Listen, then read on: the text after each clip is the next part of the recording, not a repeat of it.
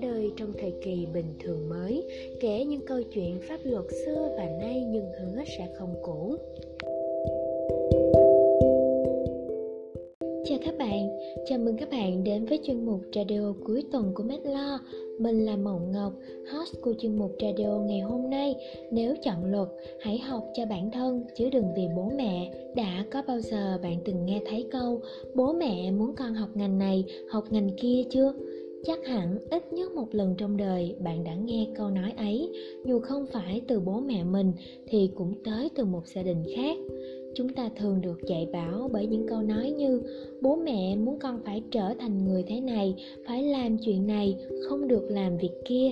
Và có chăng điều đó đã từng khiến bạn suy nghĩ, muốn chống đối? Các bạn ơi, suy cho cùng, cuộc sống của chính bản thân mỗi người, bố mẹ không thể nuôi chúng ta tới cuối cuộc đời. Và chính vì thế, họ đang cố gắng đưa ra những lựa chọn tốt nhất cho chúng ta để chúng ta có thể bớt đi cái khổ sau này. Vì vậy, hãy dành ra một vài phút suy ngẫm lại tương lai của bản thân nhé mình vẫn còn nhớ vào những ngày chuẩn bị kỳ thi đánh dấu cột mốc lịch sử ấy. Rất nhiều người xung quanh đã hỏi mình chuẩn bị học ngành gì, muốn làm nghề gì. Đây là cột mốc rất quan trọng đối với một người vì nó đánh dấu sự trưởng thành của mình và nó khiến mình trăn trở rất nhiều. Nhưng có một điều khiến mình không khỏi ngạc nhiên là bố mình chẳng mấy quan tâm mình sẽ chọn ngành nghề gì. Khi bố hỏi mình sẽ chọn trường gì, mình đã đáp lại và bố mình chỉ gật đầu chứ không nói gì thêm. Tôi đã im lặng một hồi lâu và hỏi bố bố ơi, sao bố không hỏi gì thêm nữa? Như là nên hướng con một ngành nghề gì đó. Bác sĩ hay là luật, bố mình chỉ bật cười và dùng chất giọng trầm nhưng dịu dàng bảo mình rằng bố tin tưởng con gái có thể tự quyết định bản thân sẽ học gì và làm gì.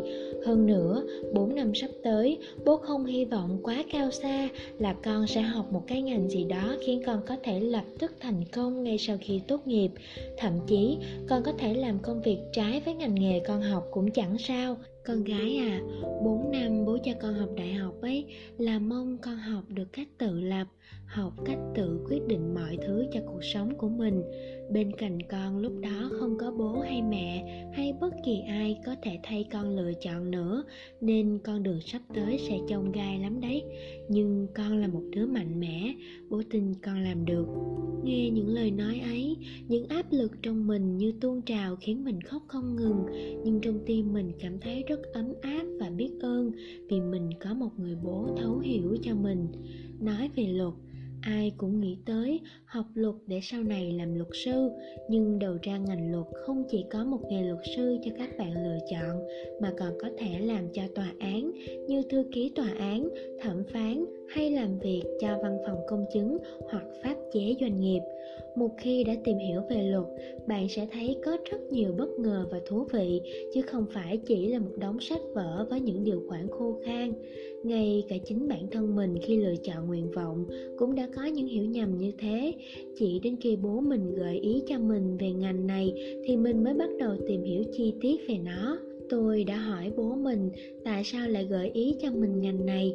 Vì bản thân mình chuyên văn, ai cũng khuyên nên đi theo ngành nào đó chuyên về viết, như báo chí, truyền thông. Nhưng bố mình lại gợi ý cho mình một con đường khác bố mình bảo rằng luật là sự kết hợp cả về văn lẫn logic, còn có thể rèn luyện cho mình kỹ năng phản biện vì thấy mình có vẻ rất giỏi cãi nhau. Hơn nữa, khi ra ngoài, nếu có hiểu biết về luật thì có thể bảo vệ bản thân và không dễ bị lừa. Bố chỉ sợ mình lên thành phố học, dễ bị người ta lừa lọc nên muốn mình nghiên cứu thêm về ngành này, chứ cả gia đình mình không có ai làm việc liên quan tới luật cả. Nghe câu chuyện của mình, có thể bạn đang suy nghĩ mình cũng chỉ nghe theo lời bố mẹ học ngành luật, chứ không phải là do mình quyết định. Nhưng bố mẹ hoàn toàn cho mình tự chọn ngành nghề để học, chứ không ép buộc quyết định có học hay không là do mình.